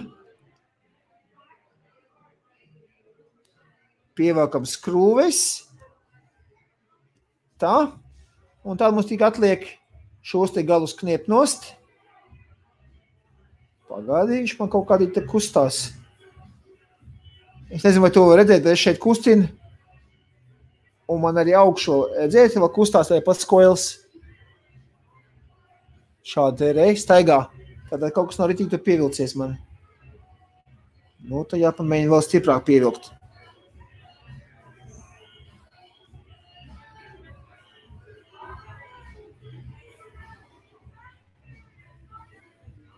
Interesanti. Labi, atstāsim pēc tam, jo, uz visu man nekur nesit. Viss, viss izskatās, ka normāli.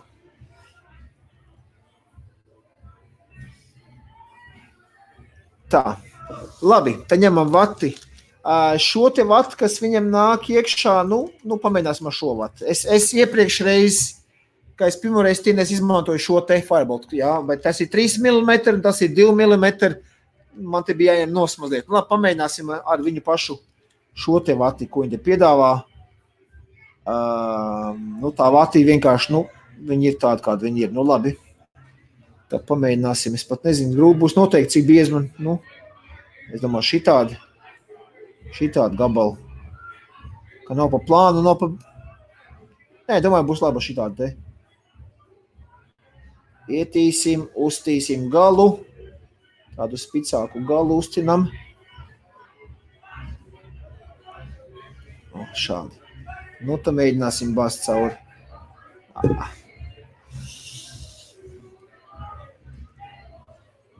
Baigās bumbulis man te galā sanāca. Ah.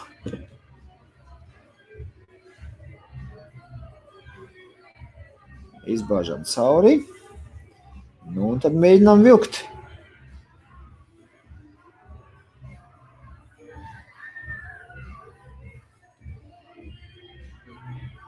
Tas, tas uh, stieples materiāls ir tik mīksts, ka velkot cauri, viņš pat man te ņēma un savilka kopā tos, tos švedus. Nu, tad mēģinu uz apakaļ. Nē. Es nezinu, vai to var redzēt. Jā, te ir normāli ir astarpīts šī pusē, un šī pusē viņš man ir savilcis kopā viņas viss. Te jāpamēģina mazliet viņas arī atbīdīt apakaļ.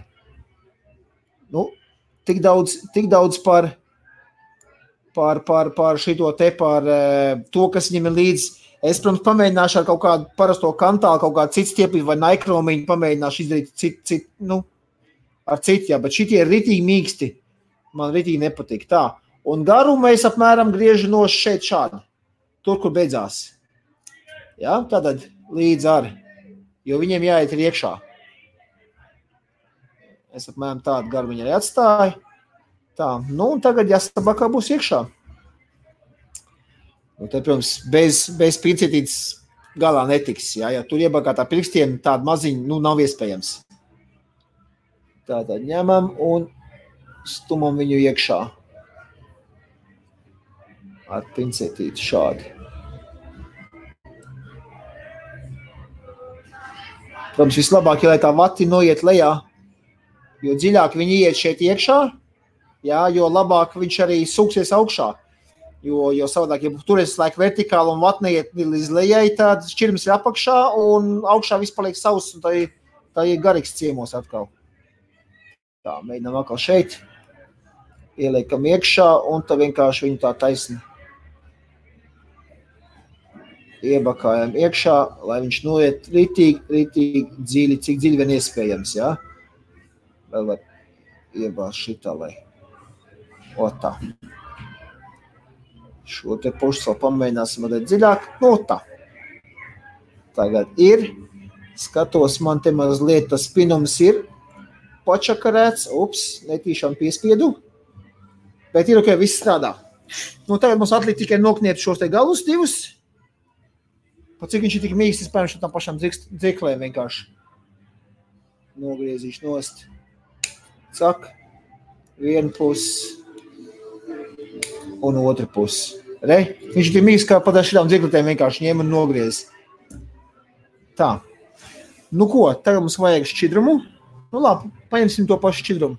Man, un tad mēs varēsim salīdzināt ar, ar kailiņu gažu ziņā. Protams, kārtīgi samitrinām šeit vispirms vatīti. Nu. Un tad raujam vaļā šo te. Un tagad ir, ir jā, nu uz ekrāna jūs neredzat, tiešām ir, ir grūti redzēt pat pie šī apgaismojuma. Labi, es pacelšu pret to lampu, lai es ko es tur leju iekšā. Jums nāksies viņu vienkārši tādu kaut kur pret spilgtu gaismu, lai jūs redzētu iekšā, cik jūs esat ielējuši. Ir. Ja jūs izdomājat šādu aparātu pirkt. Man viņš pat nav nemaz iegādāts. Es viņu, es viņu, es viņu netirgos. Vienkārši man likās ļoti interesanta ideja. Nu, ok, visi satīts, samitrināts, tvaiks tiek ražots, viss notiek. Liekam virsū šo. Un čau visiem! Tā, izzumēšu kā ārā.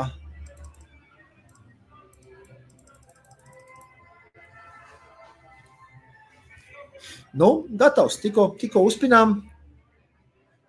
Viss notiek. Autofokus atkal varam ieslēgt, lai fokusējās. Ja? Tāds man viņš ir. Nu ko? Šķiļam klāt.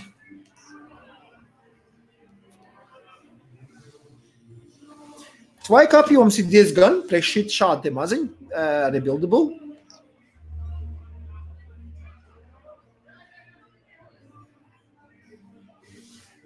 Nu, protams, ar šo mēs nesalīdzināsim. Ja? Ui, kāds man te tāds tvaiciņš. Tā. Skatos četri komentāri. Nu, nu pasīsimies.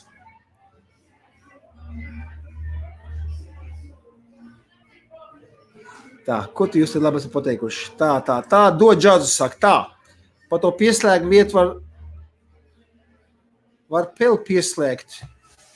Šeit, domā, šeit, šeit peli?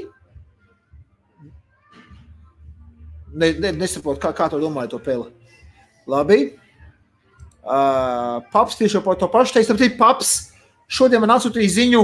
Viņš gribēja nākt ciemos, parunāties arī ar jums, bet viņam izsauc uz darba kaut kādi. Tā sanāca. Viņš teica, lai pasveicinu jūs visus. Ja? Uh, tad jau drīz putiem būs arī mikropilinātājs. Varbūt arī, jā, bet nu, varbūt arī. Ne, varbūt kāds izdomās, jā. Uh, Mātīs saka, nanotehnoloģija, jā, nu priekš manu, manu pirkstu resnuma maziņš tāds dek, nu, ir, ir, ir piņķirīgs tas darbs. Ja? Bet man vairāk nepatīk, ka tas, ka tik, tik mīksts tā, tā drāta spinums ir. Es nezinu, kā viņi bija uzlaisījuši. Es pamēģināšu kaut kādu naikrom drātīt, uztīt. Pats pateic, cik, cik viņš tad ir. Jo ļoti grūti pašai ja, kas tu vati cauri, tad viņš viss saspiežās kopā. No tāda tīriņa drātīt, tur grūti strādāt ir. Tā. Diez, kas nav šo mazu brīnumu, jā, nu viņš bija šim piņķirīgs, bet kam patīk paspēlēties, jā, e, ekonomija viennozīmīgi, tāpēc, ko var taisīt, taisīt, taisīt tā kā savus koilus un tā tālāk, var izpausties, jā, um, nav nemaz tik slikt priekš šāda izmēra, tad ir buildable. Es saku, priekš šāda izmēra ir buildable.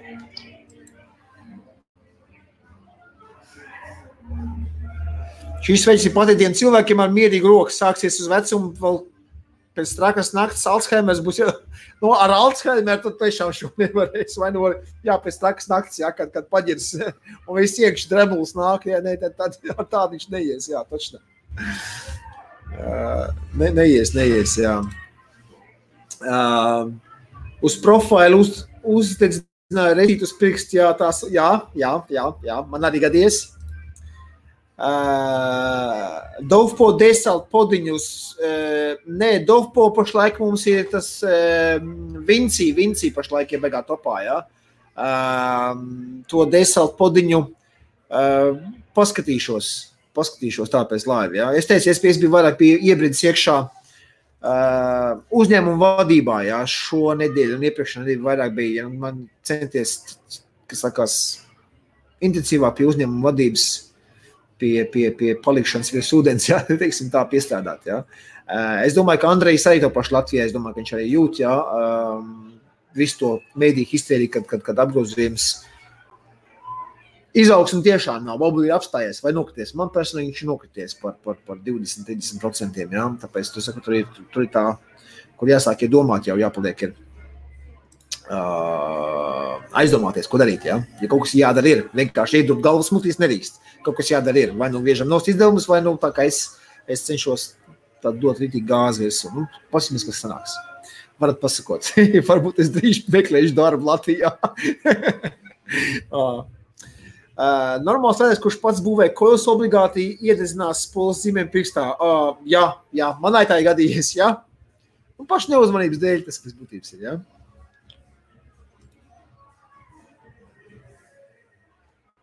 Ok, bet jā, liekas, smūgs. Godīgi pateikšu, man viņš arī man viņš patīk. Viņš ir, viņš ir izmērs, ir taisa smūgs podiņš, jā, šitā. Jā. Nu, tehniskajiem, galīgi tehniskajiem es vēl varu parādīt man, man, ir, man ir priekš tiem, kas ir galīgi tehniski, man ir arī bīdmērs. Ja? Var, varu pateikt, izmērs konkrēti. Ja? Nu, mana ķepa varbūt nevienam neko nenorāda. Ja? Es, var, es varu pateikt, cik tad ir. Tātad platumā uh, ir 33. Ja? Šādi te. Vai kurš man te lēkā? 33 mm. Uh, garumā garumā viņš šādā veidā būs.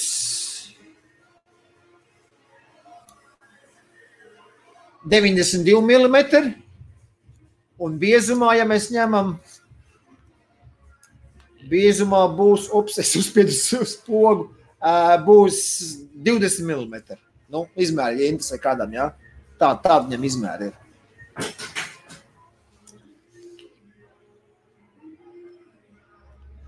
Rītīgs MTL gaisma, ga, vilkmē, jā, gaisa plūsmē ir rītīgs MTL. Nav kaut kāds tur tāds švakais, kā angļu saka, ērī MTL. Jā, šis tāds rītīgs, tāds kā kārtīgi, tā kā cigaretes vilkme, tās rītīgs MTL vilkmiem ir.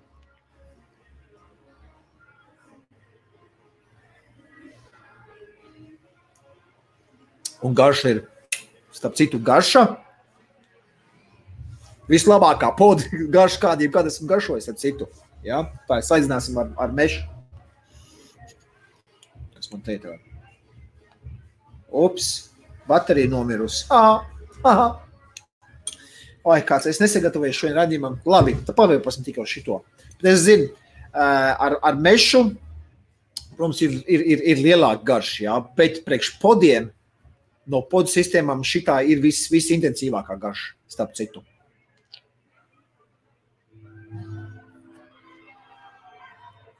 Bet tvaiks ir, ir, ir tāds tik, tik, tik, tik silts, ne gluži karsts, bet tik, silts tvaiks.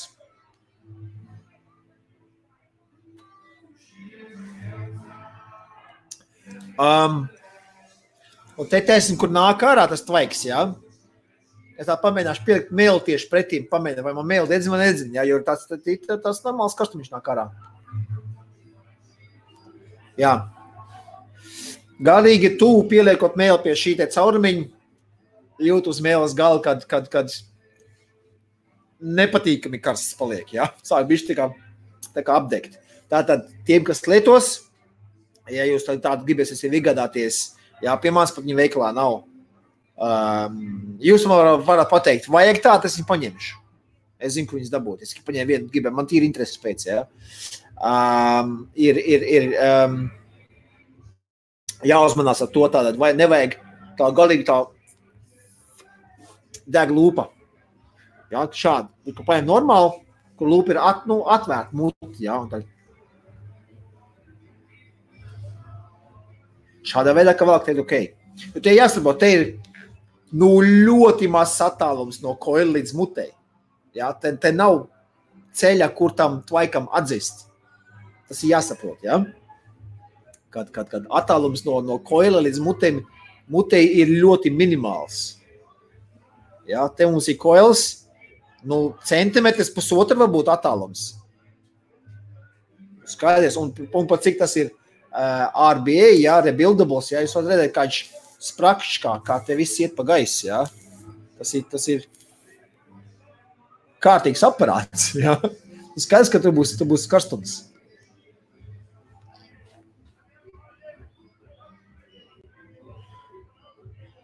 Bet garš tiešām, tiešām ļoti labi.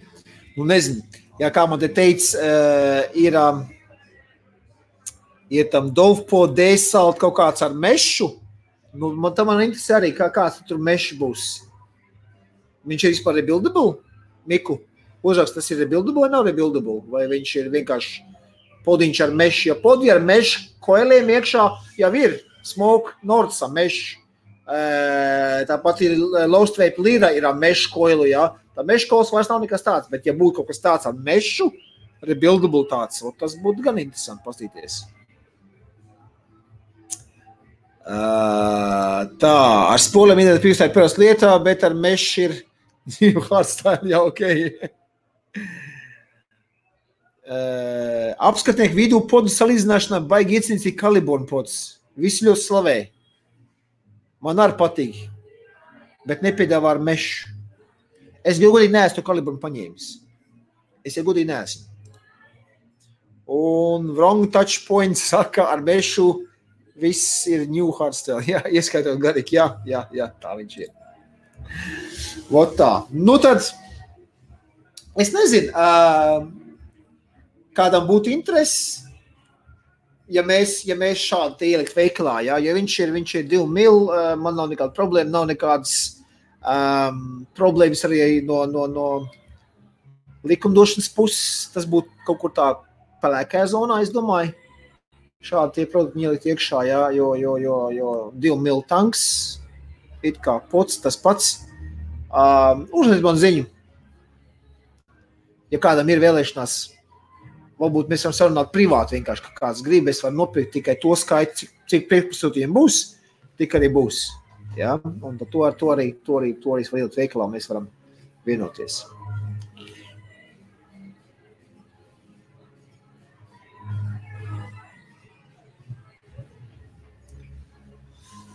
Tā, nu, ok, Mikls atbild uz man jautājumu. Tad tas dēsalt nav maināms, vienkārši ieliekšā, ieliek tanko ar mešu, kurš ir 2 mm. Oh, ok.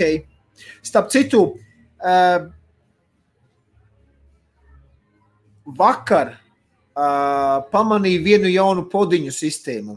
Nākošais nedēļas ir parādījuši, viņš man arī būs klāts. Ja? Vienkārši vakar viņš nebija. Es uzlieku atzīmīt, ok, atsūtu man e-mail, kad ir pieejams, un šodien arī skatos, ir pieejams. Ja? Un es uzreiz nopirku 50 gabalus tādus, ja? jaunu podu sistēmiņu. Um, interesanta. Uh, ražotājs, ražotājs ir. Uh, kā, kā viņam bija? Pagaidīt, to tās. Uh, starp citu, es neteikšu, kas tas ir, bet kam, kam interesē, var aizskiet pa fiksu, pa fiksu uz alvīnī.cm mājaslapu. Tur ir pēdējais produkts, kas ieliks iekšā. Es viņu ieliku iekšā tieši pirms šī laiva. Jā. Es viņu neesmu saņēmis, bet es viņu ieliku iekšā. Cilvēki jau var pasūtīt, ja kāds grib, jo es zinu, ka man, man būs rīt klāt, jā, man ir nākušās dienas piegāde. Uh, un, un tas uh, pods sistēma ir no ne, ne tik ļoti pazīstama. Uh, saucās uh, Akrom ražotājs. Pods sistēma. Akrom saucās AC. Uh, R un tad kā OM, jā, OHM, Akrom ražotājs. Um, Insants tāds, tāds, tāda podu sistēmiņa, uh, ļoti spīguļojoša, ļoti tāda gaisa, Ziemassvētku nāk, ja. um, vairāk es neko neteikšu. Kam interesē, varat, varat, varat aizskriet uz manu mājaslapu, fiks pastīties, tas ir pēdējais pievienotais produkts, un, un, un um, kam ir slinkums, droši varat neiet, nākošais nedēļa es, es viņu arī apskatīšu būs jauna podu sistēma uz apskatu, un tad jau sīkāk par to parunāsim. Ja? Labi, tad es domāju, ar šo mēs šodien arī beigsim. Liels paldies visiem, kas skatījās. Uh, Pagaidīt, tā, ne, vēl pāris komentāri palika, un tad, tad, tad, tad es teiktu, tā, Kristiāns saka, uh, Viktor, paldies par atklātību, vai es kādreiz ziedoju bērniem, un vai domu to darīt nākotnē, paldies. Uh, Kristiāni, jā, esmu. Um, ne tad, kad es jau biju kā uzņēmējs, bet es vienkārši strādāju algotu darbā. Man bija labs darbs, bija, bija, bija pamatā, plus pārdošanas bonus. Um, cilvēkiem uz ielas es naudu nedodu. Jā, to nevar uzskatīt par savu veidu ziedošanu, jā, bet, bet tiem cilvēkiem tas ir bizness. Uh, es tā, tādā ziņā naudu nedodu. Uh, esmu pāris reizes izmēģinājis arī Latvijā, par ziedošaniem mēs runājam. Ir, uh, ir um, es saku, nē, naudu, nē, es tev nopirkšu maizi. Ja? Un es teicu, tu dirzi tos visus savu maizi. Ja? Man ir bijuši tādi gadījumi. Um, bet, bet kas man ir, es, es tad, kad, tad, kad uh, strādāju algotu darbu, tad staigā šie ziedojumi vācēji pa, pa, pa mājām un tam līdzīgi. Un uh, man bija tām lielām ziedošanas kompānijām, korporācijām. Es arī negribēju savu naudu dot, ja, jo viņi vairāk iztērē sev algām un, un kaut kādiem komandiem, nekā, nekā nonāk bērnu vai, vai, vai to trūcīgo rokās. Eh, pārāk nepārskatāms tas viss bija. Ja, bet tur bija viens tāds projekts, kur viņi piedāvāja sponsorēt bērnu Ja? Tur bija Āfrikā kaut kāda, nezinu, tur, tur, tur neģina meitenītes. Uh, piedāvāja, nu, gribi sponsorēt. Ja? Tas bija 20 eiro mēnesī. Tāds projekts, ja viņi automātiski ņem no, no, no, no, no bankas konta ja, uh, naudu. Un es domāju, nu, ja tur reāli lēdz meitenīti, kura, ja tur bija vairākas viņas, ja es tur saku, izvēlējies, kur tu gribi sponsorēt. Ja, bet tā, es tur, nu, šito, ja, uz dulu izvēlējos. Ja, un, uh, Un, um, tur bija tā, tā sistēma, ka, ok, ja tu uzņemies tādu meiteni tā un tā un tā, 20 eiro mēnesī, tas viņai apmaksās tur e, skolas grāmatas, to, to, to ar mērķiem, kādiem tas ir domāts. Jā, tā, nu, es domāju, no 20 eiro mēnesī, kas tur ir, lai es uzliku tādu, un, un, un man viņš gāja gadus kaut kādus 3, 4, katru mēnesi vienkārši 20 eiro. Tāpēc es padomāju, nu, tas ir 20 eiro, tas ir Tas ir aiziet uz, uz, uz kroga, um, četras saules izdzert. Tas būtu tas pats. Ja? Es, man, man tāds projekts kaut kā labāk iepatikās, ka četras gadus viņš gāja. Un, un, un, un pēc tam tā, tā meitene man tur no Āfrikas nāca arī paskatīts, un paldies, un, un fotografijas kaut kādas vēstulītes tādas sūtīja laiku pa laikam, ka rakstīja, kā man iet, un tā tālāk. Nu, tiešām bija tā saikne ar, ar, ar to bērnu. Tieši kur tu sponsorēji, ja, kā tu esi kā sponsors. Ja, pēc būtības. Ja. Nu, tur, tur tiešām ja tā kompānija viņi, viņi nodibināja tos kontaktus, ja piedāvāja, vai tu gribi sponsorēt kādu bērnu tur Afrikā. Tur, tur.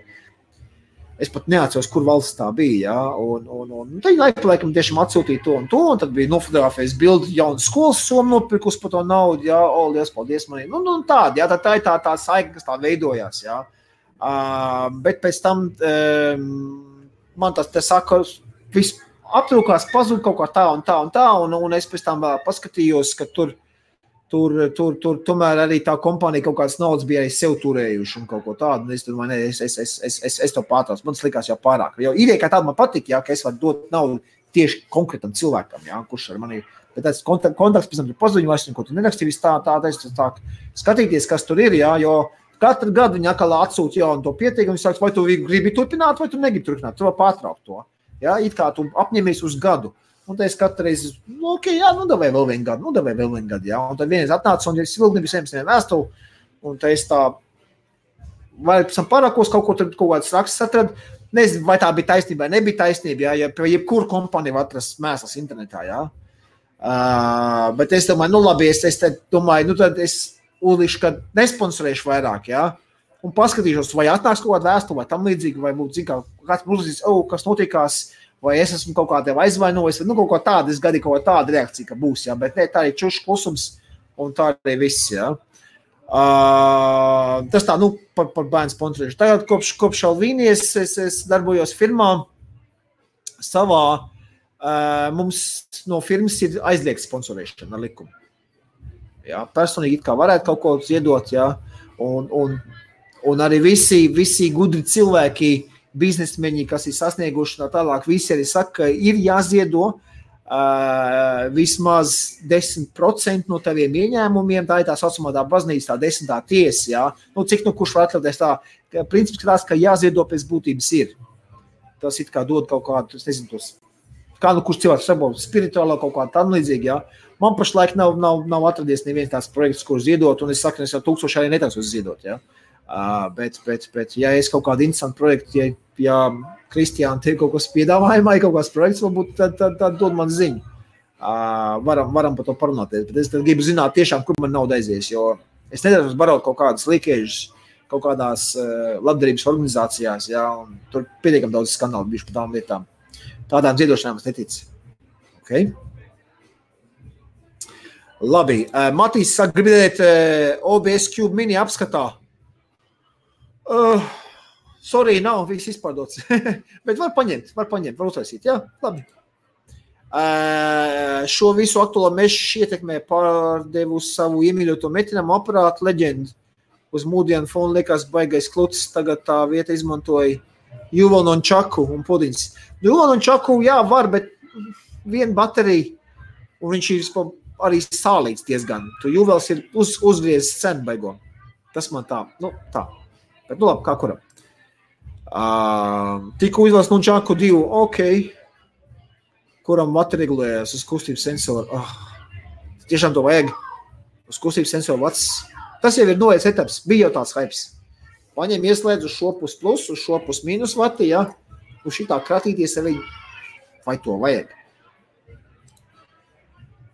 Paldies, patika. Jā, un sagās, jā, jā, jā. jā. Nu, es jau teicu, es, jau, es pat nebiju izlasījis to, es vēl zināju, par ko iet runa. Šī tāda regulēšanas. Ok, labi.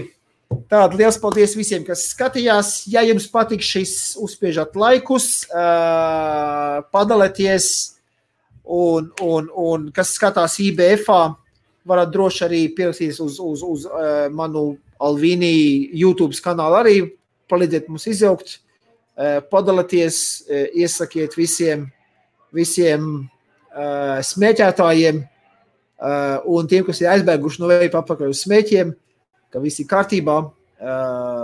Veips ir tik un tā 95% labāks par cigarešu dūmiem. Ja? Okay, ar to es atvadīšanos. Tiekamies nākošais trešdien veiplaivā, vai nu rītdien es atkal būšu atkal laivā par, par tīklu mārketingu parunāsim. Ja?